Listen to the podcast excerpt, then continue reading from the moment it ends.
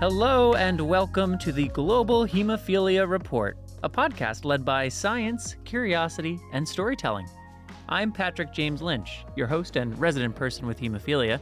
Today's focus is the challenges around funding and implementation of robust national and international research agendas for hemophilia. We have devoted this entire episode to conversations with research leaders to learn more about the current state of hemophilia research, the barriers and opportunities we're facing today, and what the future of hemophilia research might look like. We'll dive in right after this.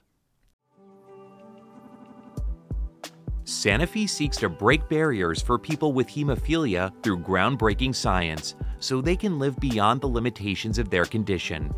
Learn more about Sanofi's commitment at sanofihemophilia.com. The problem is both fundamental and complex. Fundamentally, without good research, advances in hemophilia, indeed in any medical field, are impossible. At the same time, research is a complex affair. It's not always clear how best to fund, support, and coordinate the work of scientists and academics who are often spread across multiple institutions and countries. And unless addressed urgently, solving these challenges of getting the right hemophilia researchers funded and coordinated in their work, it will ultimately be patients who pay the price. In today's episode, we tackle these issues head on in a series of interviews with leading researchers who shed light on how to support, fund, and coordinate hemophilia research.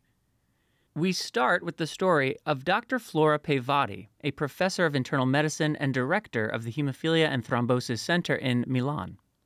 She describes what so many hemophilia researchers experience the long hours and hard work, often collaborating internationally, that eventually pays off. One of the main moments of my life was when I was just coming back from the United States and they decided to construct a molecular lab which can take care of the molecular characterization of the rare disorders. I was working seven days every day and like scientists hardest research that I did because so many countries were involved, so many scientists, and we work very, very much.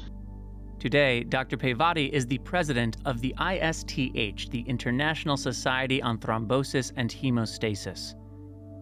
Thinking back to those earlier days in her career, she remembers the great success. The team was there and the lab started to work and the first recombinant product we have produced that was really a big emotion of my life. And when the new england journal of medicine accepted that paper i was extremely happy to see that a good research could end up to be published. Dr Peyvandi's story is the one that we want to hear. The work of a dedicated hemophilia researcher collaborating with colleagues around the world leading to advances in science, publications in prestigious medical journals, and ultimately improvement in care for patients. But scholars like Dr. Peyvandi are facing ever greater challenges, and her story of success is becoming more difficult to replicate. And as other hemophilia researchers note, the result is delayed care for hemophilia patients. So, the way I look at it is people are waiting. We can't wait any longer to get research funded because it's urgent. This is Dr. Len Valentino. He has more than 35 years of experience in the hemophilia community and led a hemophilia treatment center for 25 years at Rush University Medical, where he was also a professor of pediatrics, internal medicine, biochemistry, and molecular biology. In 2013, he left academic medicine to join industry and reach populations around the world before returning to patients and joining the National Hemophilia Foundation in 2020 as its CEO. It's urgent for people who are living with hemophilia. They've been waiting a long time to get their questions answered, and we have an obligation to them to answer these questions in a timely fashion and do the best job that we can. Historically, the hemophilia community of researchers has been a very active one. There's been quite a bit of research that's taken place within our hemophilia treatment centers, academic institutions, the universities, and hospitals. But what if our academic and clinical institutions, universities, and hospitals just aren't set up the right way to incentivize this kind of research? According to Dr. Jordan Shavit, professor of pediatrics and human genetics at the University of Michigan, we're facing a crisis. People who are getting into research, they're ending up with clinical loads that prevent them from doing that successfully. They have clinical loads because they have to maintain their salary through either research grant dollars. It just gets harder and harder to maintain that clinical program. It becomes a death spiral. If you don't have enough money from grants, they give you more clinical time, and then that takes away from your research time. At some level, it just all sounds so bleak. But in fact, there are bright spots, examples of success that show what's possible when the pieces eventually do come together. We're treating 24,000 patients in 74 countries with 250 to 300 million IUs of product a year. It goes without saying that, that this program is saving lives every day. That's Dr. Glenn Pierce, Vice President of Medical for the World Federation of Hemophilia, talking about their humanitarian aid program.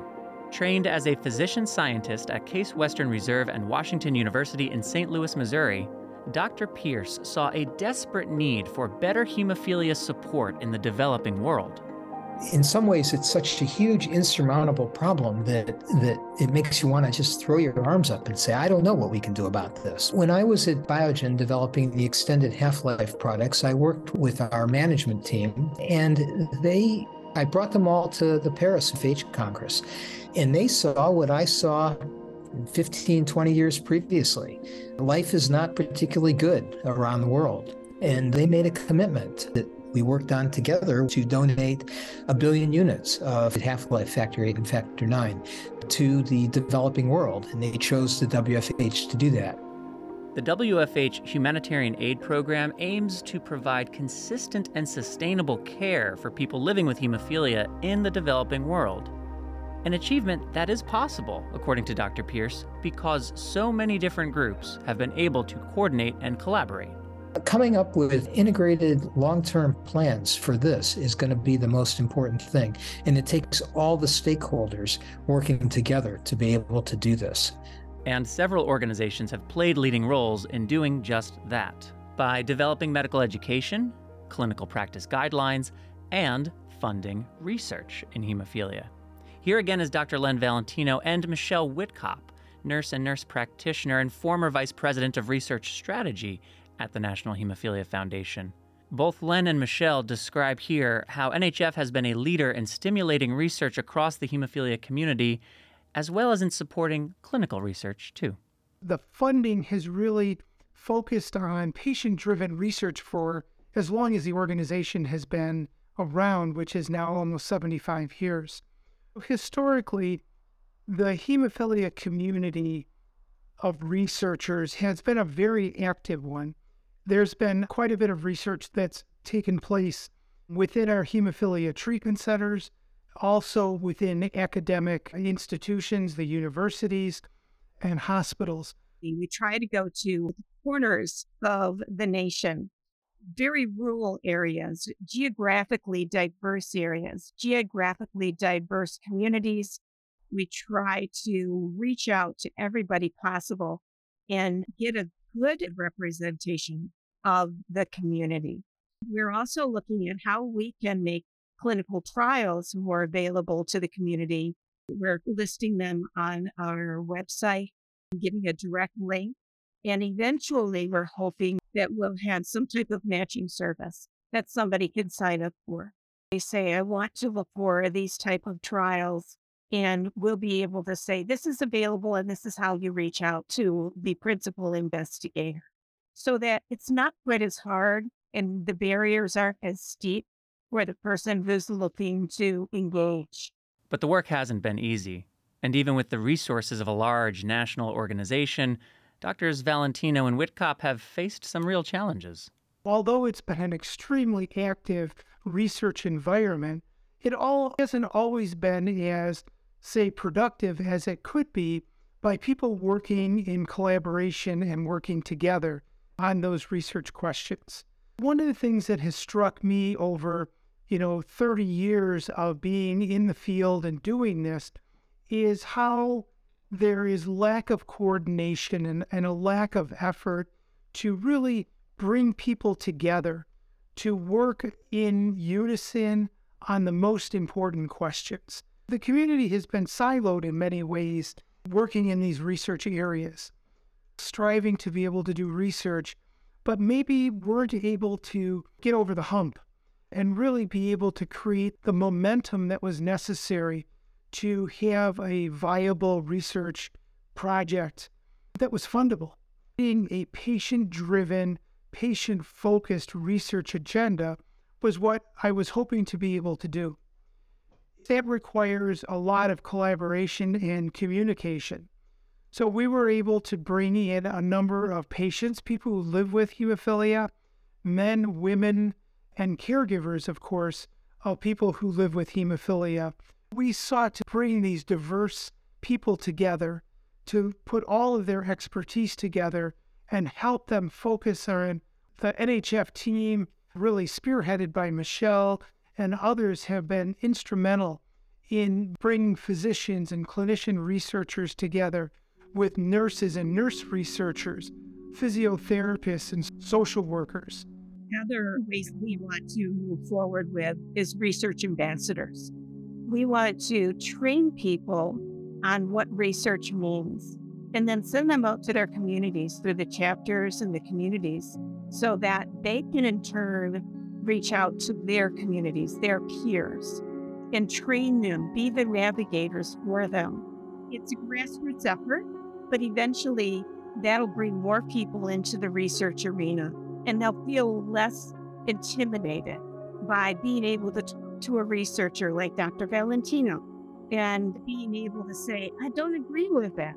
Having people with hemophilia express what their challenges are, what their gaps in care are, what their biggest concerns are for the future was key in understanding where research really needed to go understanding stakeholders' perceptions, their gaps in care, and really what they wanted to see in the future for research was really key in developing any research agenda. Now the challenge is taking those research questions and really putting behind them. What was the most important to people who live with hemophilia? How are we going to address these questions? What's the research that can be done to really address these and come up with some solutions and improve the life of people who live with hemophilia. The biggest challenge in any endeavor like this is keeping the momentum going, keeping people cohesive and collaborating together, communicating. But even the bigger challenge is funding and getting the resources to be able to create the opportunities to do the research that's so vitally necessary. Coming from the National Hemophilia Foundation, doctors Valentino and Witkop give us an understanding of the challenges of coordinating hemophilia research from a perspective within the hemophilia community. But much funding comes from external sources, foremost among them the National Institutes of Health, or NIH. Here is Dr. Keith Hoots. I'm Keith Hoots. I'm recently retired from the National Institutes of Health as the director of the Division of Blood Diseases and Resources at the National Heart, Lung, and Blood Institute. Prior to that, I was in academia for 28 and a half years at the University of Texas MD Anderson Can- Cancer Center and the University of Texas Medical School at Houston. There, I ran a hemophilia treatment center. Dr. Hoots has tons of experience that he brings to the table for today's conversation on the barriers to research. And we'll hear from him right after this quick break. Hemophilia A and B are both bleeding disorders. However, they have their own unique pathologies and clinical features which makes them inherently different. Preclinical studies have shown that after infusion, individuals have three times more factor IX in the extravascular space than they do in the bloodstream. Due to the distinct behavior of factor IX, multiple pharmacokinetic or PK parameters should be considered when assessing the treatment and management of hemophilia B. So, what does this mean for people with hemophilia? Visit the bigger picture in hemb.com to see how a broader view of PK may influence hemophilia B treatment. That's the bigger picture in HEMB.com. This site is intended for U.S. HCPs only. Welcome back. We pick up with Dr. Keith Hoots. The mandate at National Institutes of Health, and it cascades all the way down to the categorical institutes, which National Heart, Lung, and Blood is the third largest, is to support across the entire spectrum of research investigations to improve the health of American society as a primary um, object of that, but more broadly globally as well. We had emphases at, at the bench, at basic science, in translation, and in clinical trials. We also were the primary supporter of transfusion medicine, which has a natural kind of historical relationship to hemophilia and hemostasis. Dr. Hoots describes the competitive systems used by the NIH to determine what and how research is funded. The way things worked was two major avenues for research. The first is investigator initiated, which is where the largest amount of money that we were allocated for goes. It is where scientists from the US and collaborators from around the world submit ideas into a competitive process to get funded, and that applies certainly to hemophilia and to von Willebrand's and all the other inherited bleeding disorders. So that was a major avenue, and it could be at understanding the basic biology, or it could be how do you translate that basic biology into new drugs or new therapies, or it could be trying those new therapies in a randomized clinical trial or clinical study. So we did all of those. Then the other avenue where we had more hands on influence were what is known as initiative development. That is, the development of ideas that we within our division identified as needs. We could compete with our colleagues in heart, lung, and other parts of the Institute for resources to try to get those funded as a potential allocation, a potential grant. Those were the creative side of, of what we did, particularly in the blood division. We did several of those in the context of hemophilia, von Willebrand's disease, and others. After we had com- successfully competed to get those things funded, we would put out the formal initiative where we'd invite investigators from across the US and colleagues around the world to apply for those funds that were designated in narrow scientific emphases. Again, it could be basic, clinical, or translational in between. As Dr. Hoots highlights, the funding process is competitive, and not just for hemophilia researchers, but among funding agencies who are also vying for research dollars. This is something of a challenge when the disease in question affects relatively few people. One has, as kind of a mandate when you're trying to cover non malignant hematology, is that so much of that landscape is defined, as you said, by rare diseases. We only really had other than transfusion, which is not a disease, it's a technique. But other than transfusion, we really only had one highly prevalent disease that we covered in non malignant hematology, where the incidence was up to a million a year in the United States, and, and that's deep venous thrombosis and pulmonary embolism. All the others were less prevalent than that. Contrast that with cancer, which is not a disease, but a series of diseases, or cardiovascular disease and coronary myocardial infarction, et cetera, where there are hundreds of thousands of patients every every month, not every day, I mean, but every month. And so you see the challenge that we had, particularly on the clinical side, it probably has less impact at the bench. But at, on the clinical side, in order to definitively ascertain a therapy as being superior to an alternative therapy, one needs to do a randomized clinical trial. And doing randomized clinical trial when the prevalence of the disease is small is a real challenge. Fortunately, one of the things that happened during my tenure was a strong evolution of expertise how to do trials in rarer diseases. So that allowed us to u- utilize those um, new expanded techniques to get to answers. In addition to spurring advances in knowledge, the research funded by the NIH also supports the research workforce, including new scientific investigators. We were a major economic support for new investigators in the relevant fields in our institutes. And for us, obviously, that was in non malignant hematology and certainly included hemostasis and thrombosis. Particularly through the trainee awards, we were very aggressive in funding next generation investigators. We had probably the highest percentage of funded grants in that area across the entire NIH by a good deal. Certainly, hemostasis and thrombosis benefited from that.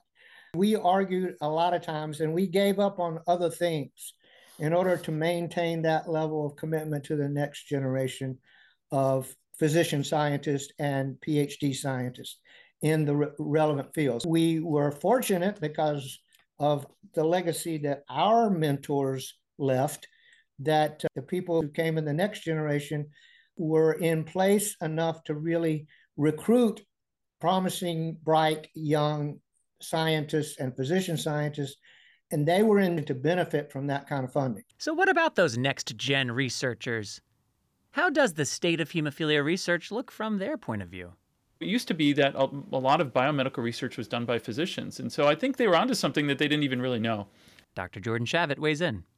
And we had a friend who was a professor at the University of Illinois in Chicago, and she got me a job in a lab of one of her colleagues, and I worked there for the summer, and I just had a great time. I had so much fun. They treated me so nicely, and I learned so much. And I went to the University of Michigan for undergrad, but then I went back to that same department, worked there again, and I really learned what research was about because it took me a little while before I understood it was asking questions that you didn't know the answers to. I remember having a conversation in the lab one day with a postdoctoral fellow, and she was saying it could be this, it could be that, you know, the answer to this question. I said, What's the answer? And she said, We don't know. That's why we do the research. So uh, I continued working in a number of labs over my undergraduate studies, and finally I found out about MD PhD programs to combine the two. What I do in the clinic informs what I do in the lab. It actually helps me to answer the questions and do the studies I do in the lab. And then from there, you know, it, things have just gone very well with research, and I've been involved in different organizations like HTRS. I'm currently the vice president slash president elect, and in about a year and a half, I'll be the president. Despite the value of this dual clinician and researcher perspective, Dr. Shavit has seen a big shift in the way research is done. Physician scientists did most of the biomedical research, uh, you know, several decades ago, and it's really s- flipped to being mostly PhDs doing biomedical research, and I think that's a big loss. It, it, you know, there was somebody when I was in the MD PhD program who came and said there's just something different about having both of those pieces of information in one brain. That is something that's unique. You can, it, it's not always just about somebody who can do research and somebody who can take care of patients and the two of them meeting together and discussing it. That works for a lot of things, but for other things, it really is important to have that all in one brain to, to make certain kinds of discoveries. So the physician scientist is really important from that perspective.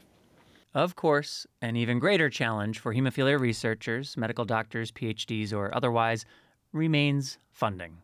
It's not, of course, all about money. Money doesn't solve all problems. But to do research, you need to have money. We heard Dr. Keith Hoots describe a bit of the process that NIH uses to help facilitate research. Another source of research funding has been the HTRS, which stands for the Hemostasis and Thrombosis Research Society. I'm currently on the HTRS board, the vice president slash president elect. In about a year and a half, I'll be the president. HTRS has been really successful at fundraising and also bringing people together.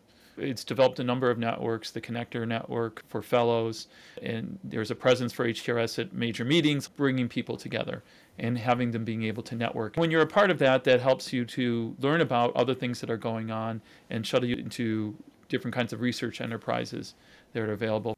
But for new researchers, as Dr. Shavit explains, getting into those new research enterprises can be challenging. As, a, as somebody who runs a research lab, I'm constantly thinking about how we're going to fund our research. That's one of the historical barriers. And the other one, the other key one is people, right? People, even more important than money, people to do the research. We've had a flip over the years where being a physician was often hand in hand with being a researcher, often a lab researcher. And we've seen a flip where it's more and more PhDs who are doing that role and less and less MDs. And it's certainly not that the PhDs are taking it away from the MDs. As medical education gets more expensive, straight MDs are taking a lot of loans and have a lot of debt. Going and working in a lab for low wages after medical school is not seen as very attractive. When the future is that you're going to be fighting for funding, and there's a good portion of people who aren't going to be successful at that. Well, that's a big scare for medical students and physicians who are trying to get into that. People who would have stayed in that laboratory route are going into either no research or clinical research. And certainly it's important, but even people who are getting into clinical research, they're ending up with clinical loads that prevent them from doing that successfully. They have clinical loads because they have to maintain their salary through either research grant dollars, and if they can't do that, it has to be through clinical work. And so over time, it just gets harder and harder to maintain that clinical program. It becomes a death spiral. If you don't have enough money from grants, they give you more clinical time. That takes away from your research time.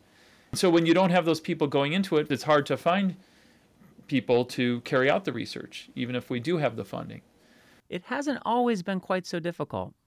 Dr. Peyvandi, who we heard from at the beginning of the episode, recalls successes earlier in her research career. There were several moments in my life because I had the opportunity to work at the international level in different regions of the world. And one of the main moments of my life was when I was just coming back from the United States and decided to construct a lab, a molecular lab, which can take care of the molecular characterization of the rare disorders. And I was working seven days every day and like scientists, like a constructor and everything. And when the team was there and the lab started to work and the first recombinant products we have produced, that was really a big emotion of my life, I would say.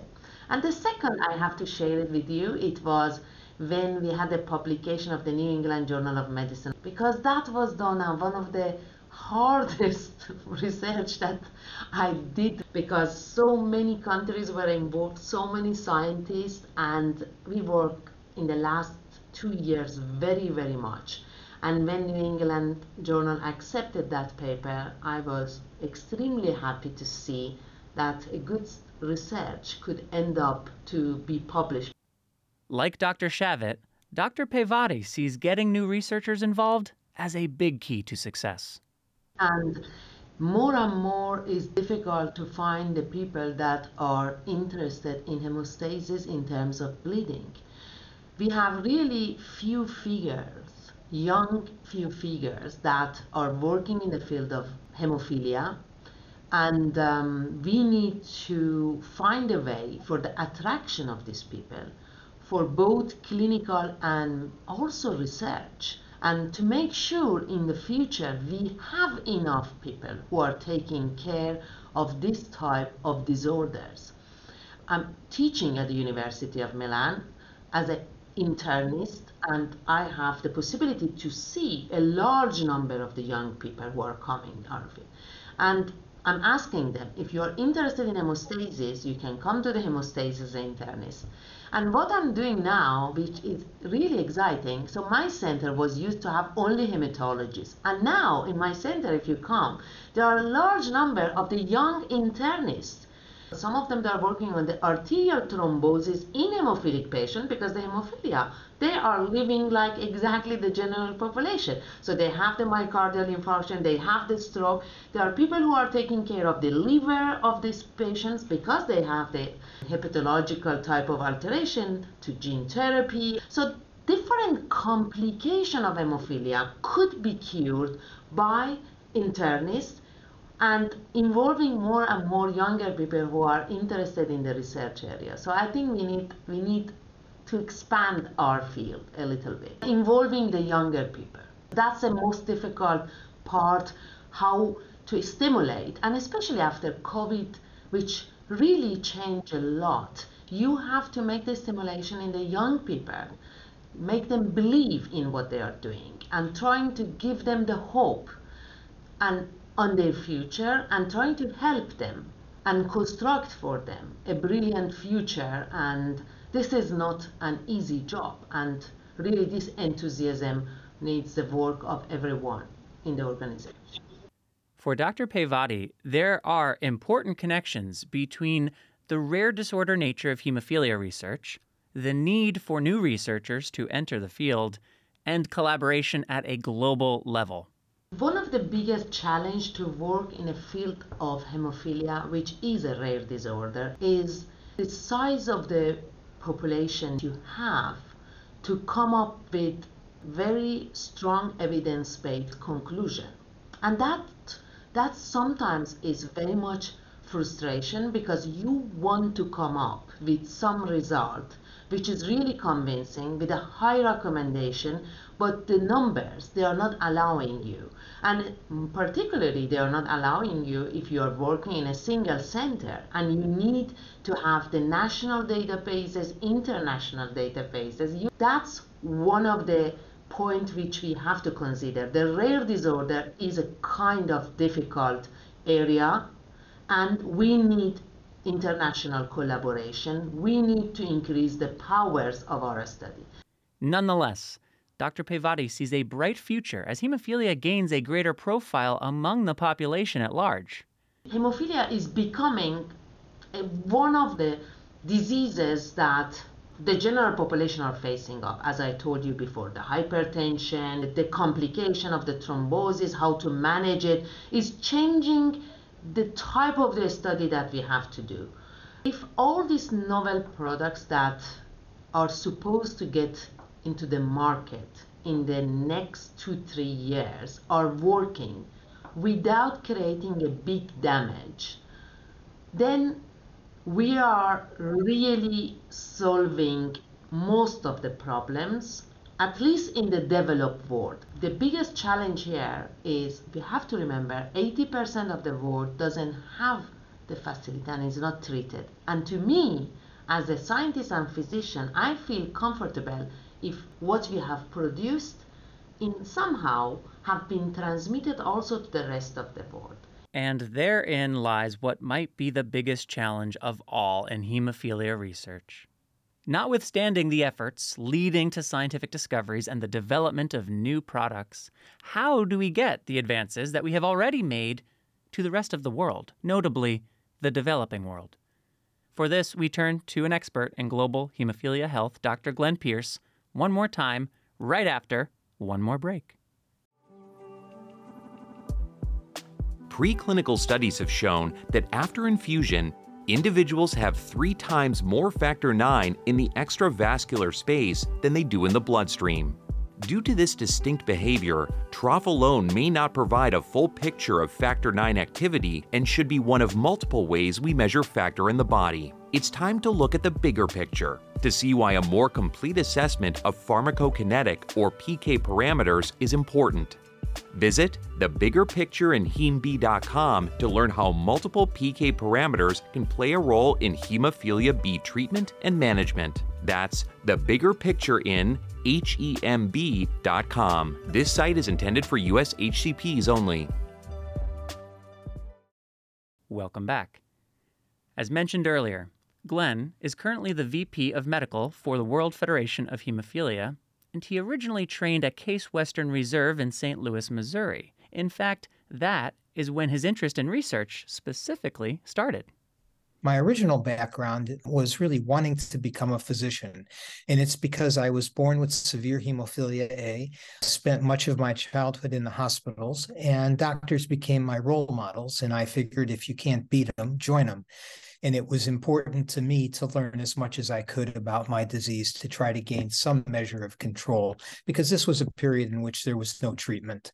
I went through medical school, did a PhD in immunology, and got involved in some biotechnology research for a period of time. My night job, which sometimes was my day job, was as a volunteer with the National Hemophilia Foundation, where I was the president on three occasions. And that really became my passion. And by 2002, uh, I decided to do a career switch and get involved in hemophilia research. Like many of his colleagues, Dr. Pierce sees a big difference between the developed and developing world in terms of access to treatment for hemophilia.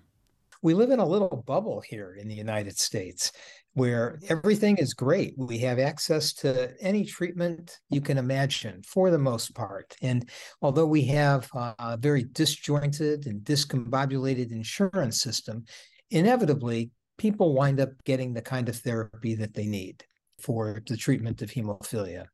And they get state of the art therapies. We have access to extended half life products, we have access to emicizumab.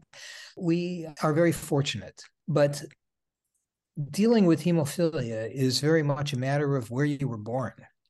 And the vast majority of the world, 85% of the world, does not have access to these therapies.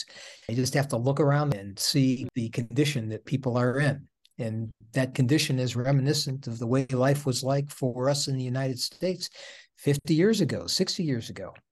Um, and the question then is what can be done about that? In some ways, it's such a huge, insurmountable problem that it makes you want to just throw your arms up and say, I don't know what we can do about this. But despite the size of the problem of improving hemophilia care in the developing world, Dr. Pierce and his colleagues at the WFH Humanitarian Aid Program have made some significant strides forward. The humanitarian aid program has evolved so that now, six, seven years later, we're treating 24,000 patients in 74 countries with 250 to 300 million IUs of product a year, plus emicizumab. It goes without saying that that this program is saving lives every day. It has uh, saved patients who've had intracranial hemorrhages, which have a high mortality rate if you don't have product, and other major kinds of bleeds, intra-abdominal bleeds, psoas bleeds that can cause uh, so much damage. Uh, as a result of all that blood that forms in those closed spaces. And so the this program really is remarkable and it's getting to maybe 30% of the patients who need it in the developing world. And that's really remarkable. So, what about the future of these programs? How can the gains made by Dr. Pierce and his colleagues through the WFH's humanitarian aid program be sustained? Establishing an infrastructure is important. And in many ways, as you go into a hemophilia treatment center that hasn't run clinical trials before with industry, with pharmaceuticals. It's analogous to a person fresh out of college looking for their first job. Somebody needs to give them a break. And, and somebody needs to just give them that first job. And then once that happens, everything snowballs and continues on a good course after that. And perhaps there, Glenn gives us at least part of the answer to meeting the challenge of hemophilia research build on a sort of snowball effect. Start by empowering the right people, the right research, follow up by supporting them with the right infrastructure, and follow through to the finish line by providing patients with the results. Establishing an infrastructure is important, but nonetheless, the biggest challenge is training people to appreciate the need for research and the need for data collection. And the long view really is training and advocacy. So let's recap. In this episode, we talked about the current state of hemophilia research, the barriers and opportunities we're facing, and what the future of hemophilia research might look like. From Doctors Valentino and Witkop at the National Hemophilia Foundation in the United States, we heard how innovative approaches like using community research ambassadors can integrate patient voices into the research process, allowing for people with hemophilia to express their challenges and concerns so that eventually such issues can be addressed by researchers. Getting the right voices heard is critical, as we learned from Dr. Hoots. As a relatively small disease, hemophilia competes for funding from agencies like the National Institutes of Health with conditions that, because they affect a much wider population, they may have a louder voice when it comes to research dollars. We also talked to Dr. Flora Peyvandi in Milan, Italy, and Dr. Jordan Shavit in Michigan, the United States, both of whom spoke passionately about the need to understand the pressures facing younger researchers and why it is so important for the future of hemophilia research that a new generation of scholars be ready to join the field. And finally, as Dr. Glenn Pierce illustrated, hemophilia research is more than just new advances in treatment. As important as that is, it also involves ensuring that these treatments get to the 75 to 80% of the world's population that currently does not have regular, sustainable access to them. The innovative approaches discussed by all of our guests today demonstrate that there is hope for the future of hemophilia research. By integrating patient voices, supporting younger researchers, and ensuring access to treatments, we can move forward with renewed optimism and determination to make a difference in the lives of those affected by hemophilia. To learn more about today's topic, take a look at the program notes for this episode in your podcast player or visit this episode's webpage on bloodstreammedia.com. And if you liked what you heard, please consider subscribing to the Global Hemophilia Report podcast on Apple Podcasts, Spotify, or wherever you listen to podcasts to have future episodes delivered directly to you the moment they go live. You'll also find the Global Hemophilia Report on social media LinkedIn, Twitter, and Facebook. Thank you to the contributors to this episode doctors Michelle Witkop, Len Valentino, Jordan Shavit, Keith Hoots, Flora Peyvandi, and Glenn Pierce. Thanks as well to our senior advisor, Dr. Donna DiMichele, and to the Global Hemophilia Report's featured advertiser, Sanofi. My name is Patrick James Lynch, and you've been listening to the Global Hemophilia Report. Until next time.